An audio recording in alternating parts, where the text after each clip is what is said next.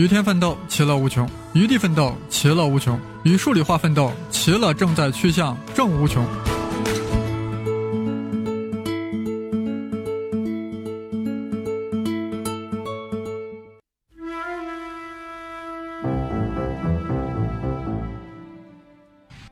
草枯鹰眼疾，雷达如鹰眼。各位声考数理化的朋友，我是生离子老师。雷达专家洞若申玉商又来了，但我呀不能做过多的介绍，因为他的身份呀属于国家机密。就让我们继续收听洞若申玉商为大家讲解机载雷达。大家好，我是洞若参与商，好久不见。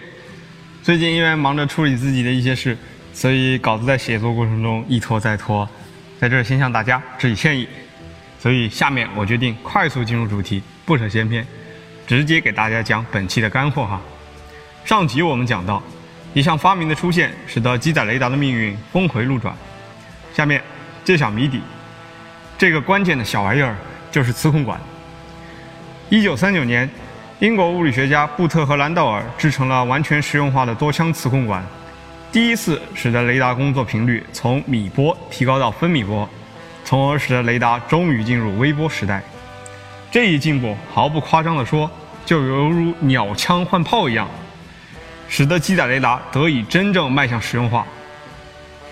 我们知道，雷达工作在微波波段带来的好处是巨大的，这是由于频率提高、波长缩短，所以可以允许天线在做的比较小的情况下，仍然具有很强的方向性。另外，磁控管也解决了雷达工作频率提高以后的功率放大难题。首次让雷达工作在分米波长上，并产生高达一千瓦的功率。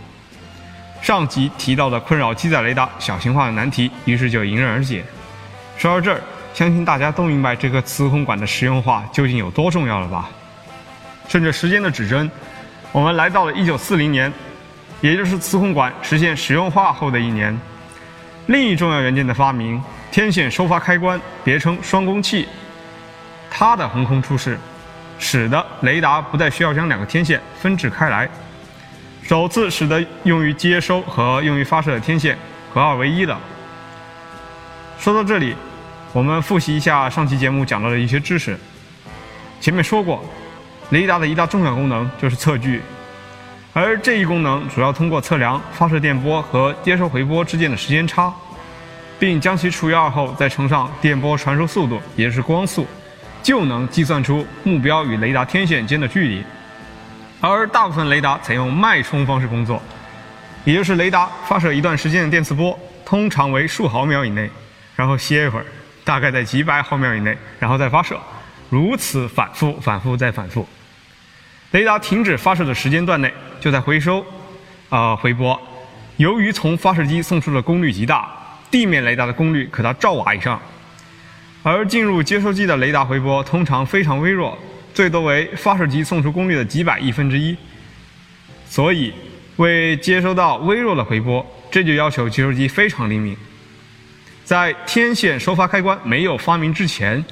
为使发射机的能量不至于进入接收机并烧坏接收机，只能把收发天线以及相应的收发通道分开。而有了天线收发开关之后，再用一个天线既做发射又做接收的情况下。发射时用于保证巨大的雷达电波能量仅仅送入天线，而不送往接收机；接收时则保证可以让微弱的雷达电波能量送入接收机，而不是送往发射机，使接收到的能量不至于被发射机送出的能量所淹没。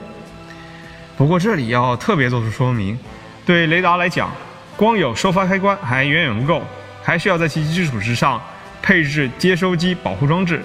这是因为啊。天线和传送电流至天线的通道之间的电路不能做到完全匹配，因此天线不能完全吸收由发射机送过来的电流能量，其中的一小部分会被天线反射回来，从而会造成一部分发射机能量损耗。我们在日常生活中经常见到这种现象：当光线在穿透一块玻璃时，总有一部分光线会从玻璃上反射回来。由于双工器完全根据能量的流向执行其开关功能，因此从天线反射回的这部分能量会欺骗双工器，仍然会进入接收机。虽然这个能量很少，但仍然比雷达的回波强很多。足以烧坏接收机。下面我们接着往下讲哈。当雷达天线不再分置，也就意味着同时减少上减少了飞机上的空间占用，使雷达的外形紧凑，呃更加紧凑，设备在机身上的安置更加集中。随后，也就是在这个十年间，雷达天线形式开始由钉子状的单个或多个天线阵子，鱼骨状的八目天线阵列向锅状的抛物面反射天线进化。抛物面天线的增益是八目天线的十倍以上。也就是抛物面天线的波速宽度普遍要比八目天线的窄很多，从早期的十几度甚至几十度演变到当时的几度，这样功率相对小一些的发射机也能让电波传得很远。磁控管的发明、收发天线的共用以及天线形式的演变，可以说在这三个关键因素的推动下，雷达逐渐变得更适合在飞机上安装。到上世纪四十年代中期，雷达已经具备了机载应用的条件。讲到这儿，可能有细心的朋友又发现了，我刚才似乎把雷达另一个很重要的功能给漏掉了。能发现这个问题的朋友，我必须得给你点个赞，说明上一集很认真的听，而且没有睡着哈。没错，是有一个和测距同等重要的功能，我在前面没讲，这真不是漏了，而是我觉得有必要单独把它列出来，专门讲讲。它就是指雷达的测角功能。这个雷达对角度的测量要比测距更复杂一些，这是因为雷达的波速有一定宽度，为了实现覆盖全方位，雷达波速需要旋转起来。这就好比人的眼睛有一定的视角范围，如果想看清身体两侧和身后的物体，那么必须转身。雷达测角其原理其实并不复杂，就是不断通过。记录雷达天线当前旋转所处的位置，如果发现在这个位置上有一个很强的回波，那么这个回波所对应的方向就是雷达天线的当前指向角。这里有个问题啊，如果雷达波速很宽，而两个目标在方位上又靠得很近，一个波速就可以把这两个目标罩住，那么此时雷达对这两个目标是不是就无法区分了呢？因此，测角要想测得准，就要使波速窄一些。后来，人们不仅急切于把波速宽度变窄，更小了，可以在测量方法上也做一些改进，即通过先后改变波速位置，也就是这两个位置上都能照射到目标，并且使同一个目标在这两个波速位置上的回波强度都一样。那么，由于波速位置是事先知道的，就可以判断出目标的方向是在这两个波速位置的角平分线上。如果目标不是位于两个波速位置的正中，那么两次回波在强度上就有所不同。由于这种测角方法中需要把波速先后放到两个相邻的位置上，而雷达天线通过扫描在空域中搜索目标时正达到这样的效果，所以这种扫描方式称为顺序扫描。嗯，当需要对目标的高度也进行测量时，道理是一样的。只不过要把波束先后放到两个相邻的高低角上。如果在测量方位的同时需要测量高度，那么波束既要在水平方向上变化，也要在垂直方向上变化。此时雷达射出的波束就要在空中画近似圆圈的曲线。波束的运动轨迹就像一个圆锥，所以这种测角方法称为圆锥扫描。通过顺序扫描或圆锥扫描的方法。雷达对角度的测量可以达到波速宽度的几分之一。不过，顺序扫描或圆锥扫描虽然提高了测角的准确度，但是由于这种测角方法需要利用波速先后两次照射到目标后的回波，两次回波的强度可能会变化很大，难以使两次的回波强度相同，所以侧角效果有时候不是很理想。请大家在脑海中想象一下这样一幅场景。明媚的阳光直射到一片平静的湖面，在微风的吹拂下，波光摇曳。这些粼粼的波光有时候会让我们觉得晃眼，有时候却又很温柔地进入我们的视线。这种情况上，实际实际上就表示，阳光照射到湖面以后，由于微风吹动了湖水，水面的姿态在变化和起伏，从而使水波反射进入人眼的阳光强度发生了变化。目标对雷达的反射同此理，在雷达的波速先后两次照射到目标的时间间隔内，由于目标在此期间的姿态或其他物理特性的变化，雷达两次收到的回波的强度会有很大的不同。专业上叫做目标闪烁或目标起伏，这些对雷达确定目标的位置是非常不利的。所以，雷达在确定目标的位置时，要想测得准一些，总是希望克服目标闪烁的影响。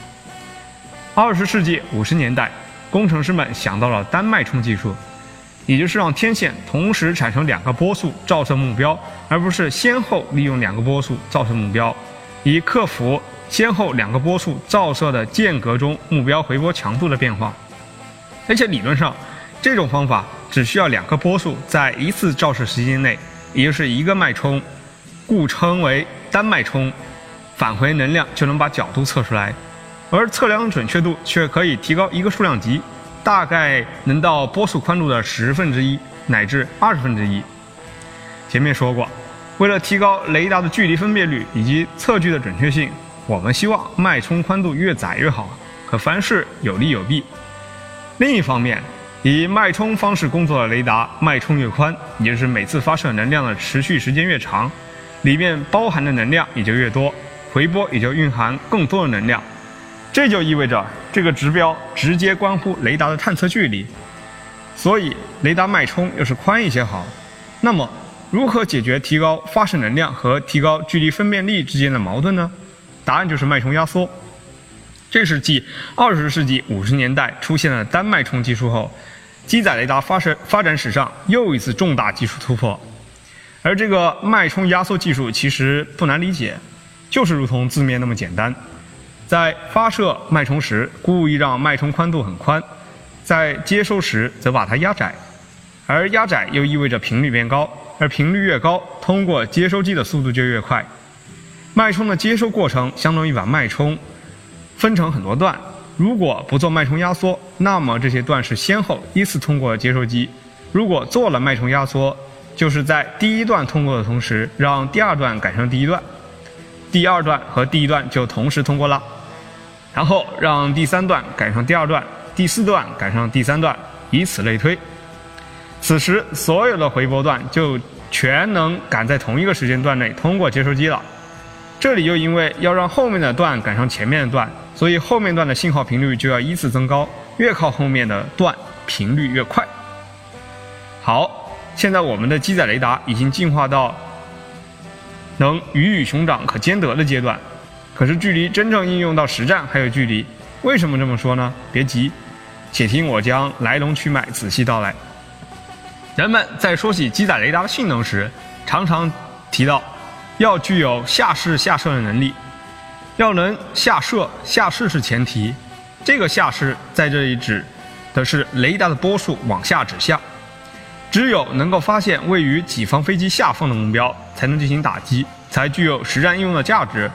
而雷达的波速往下指向后，电波不仅会打到需要探测的飞机目标上，还会打到地面上。而来自地面的回波又称杂波，能够比来自飞机的回波强百万倍以上。从而将目标淹没，使得雷达不能发现目标。那么，如何使得机载雷达具有明察秋毫的下视能力，使得它能够把弱小的目标回波从强大的地面反射回波中区分提取出来呢？在没解决杂波剔除问题之前，机载雷达基本上只能在海面上空工作。经过自上世纪三十年代后期至六十年代的发展。机载雷达无论是发现海面上的舰船，还是看海面上空的飞机，都已经具备了差强人意的能力。但直到七十年代初，脉冲多普勒技术的成熟，才使得机载雷达真正具备全空域工作的能力，能够在陆地上空较好的发挥作用。至此，终于进入到这个系列节目的核心了。通过上一期节目的铺垫，我们知道脉冲多普勒雷达是指其工作方式。以脉冲方式工作的同时，利用多普勒效应来区分目标和杂波。这里对多普勒效应不再加以赘述。以地面雷达工作情况为例，也许会有助于大家对这方面的理解。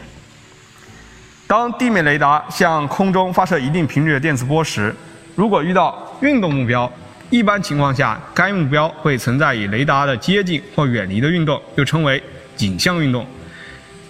因此从目运动目标反射回雷达的电磁波频率，与雷达发射出去的电磁波的频率相比，会发生变化，两者的差值称为多普勒频率，它与两倍的目标径向速度成正比。这里请大家注意，径向速度不是目标的真实速度，它只是真实速度的一个分量，与雷达波长成反比。如果目标是接近雷达的，则多普勒频率是正的，反之就是负的。讲到这儿，相信大家对机载脉冲多普勒雷达，也就是一些军迷口中的 PD 雷达的工作方式，已经建立了一个直观的印象，对吧？而在脉冲多普勒技术发明之前，雷达要检测到目标。是利用目标的回波强度，如果目标的回波足够强，强过接收机中根据电子随机起伏而产生的功率及电子噪声，雷达就可以发现目标的存在。这种方式就是普通脉冲的方式，它并没有利用目标的速度信息。而由于雷达下驶时，地面的反射回波强度要比目标的回波强度强很多，所以在雷达显示屏上。操作员只能看到白花花的一片，目标回波淹没在杂波中，雷达就因为晃眼而暂时失明。脉冲多普勒技术发明以后，雷达在发现目标时，不仅仅利用目标的回波强度，也利用目标和地面的速度信息，因为两者相对于雷达有不同的速度，从而目标和地面相对于雷达有着不同的景向速度，进而有着不同的多普勒频率。利用这一点，可以把目。目标回波和地面反射回波进行区分，这就是脉冲多普勒技术蕴含的简单道理。随着时间轴的推移，我们来到了二十世纪八十年代，世界各主要军事强国对机载雷达的设计工作已经得心应手，新型号的研制速度非常快。随着半导体、集成电路和计算机技术的发展，雷达迅速迈向多功能化的同时，也在不断瘦身。一九七三年，历时十年研制成功的 AWG-9 雷达采用机械旋转天线，其直径零点九一米，雷达重量高达六百一十二千克，是当时最大的机载火控雷达。工作模式不到十种，可靠性只有数小时。而到了两千零五年的 F 二十二装备的 APG-77 雷达，采用有源相控阵技术，天线直径一米，重量却只有两百千克。可靠性达到两千小时，有二十种以上的工作模式，这个指标即使以今天的标准衡量，其性能依依旧非常先进。而这里要跟大家解释一下，有鉴于机载相控阵雷达的内容非常的丰富和有趣，完全可以开辟成另一个系列的节目。考虑到有听众朋友提出希望提出意见啊，希望啊咱们的节目能更精炼一点。所以，在这个机载脉冲多普勒雷达的主场啊，咱们就不过多的加以拓展和延伸了。不过，我想还是有必要简单的给大家介绍一下未来机载雷达发展的大趋势，拓展一下知识面。二十一世纪的机载雷达，其发展的趋势是在追求不断完善自身的同时，逐逐渐与飞上的飞机上的其他航电系统融为一体。美国空军在上世纪八十年代提出。数字航空电子综合系统，也就是所谓的“宝石柱”和“宝石台”计划。数航系统已在上世纪八十年代设计的雷达型号上实现。两千零一年 F 三十五战斗机的正式服役，则标志着“宝石台”计划已经在新世纪得以推行。按照美国人的规划，未来在第一阶段，雷达将失去自己的显示器，与飞机上其他仪表系统集成在一起。在第二阶段，随着计算机技术的发展，雷达又失去了信号处理和数据处理分系统，只剩下发射、接收和天线三个分系统。通用信号处理器将雷达同 F 三十五上的红外、光电、无源和电子战系统的信息一起处理，同时飞机航电系统数据开始在光纤传输上传输，传输速率可达老式的幺五五三总线传输速率的一万倍。各种航电系统接驳在基于光纤传输的总线上进行高度的集成化，并且多达六十余种本应由硬件实现的功能都已经由软件实现，也就是向着所谓的一机多能方向在高速发展。我们这个系列节目就此告一段落了。哎，这里我想插一句，听胡老师说他的新书刚刚出版了，书名是《宇宙的规则：决定论或者随机论》。大家一听这名字，也就猜到书的内容了。那么我想，宇宙的规则是什么？宇宙的规则当然是由量子力学和相对论所构成的。可到底是决定好了的呢，还是随机的呢？请大家去胡先生的书中寻找答案吧。作者是胡先生，当然是带竹字头的“生”。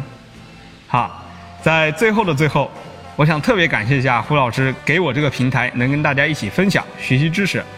很高兴与大家一起度过上下这两集将近五十分钟的时光，我们有缘再会。感谢动若的精彩讲解，让我们对雷达有了更新、更加深入的认识。近期啊，声考更新会稍微慢一些，大家呀可以去收听我的另外一个栏目，Page Seven 胡先生，生当然是带竹字头的生。我的微信公众号是开门胡先生。当然也是带竹字头的生。好了，我们下次再见。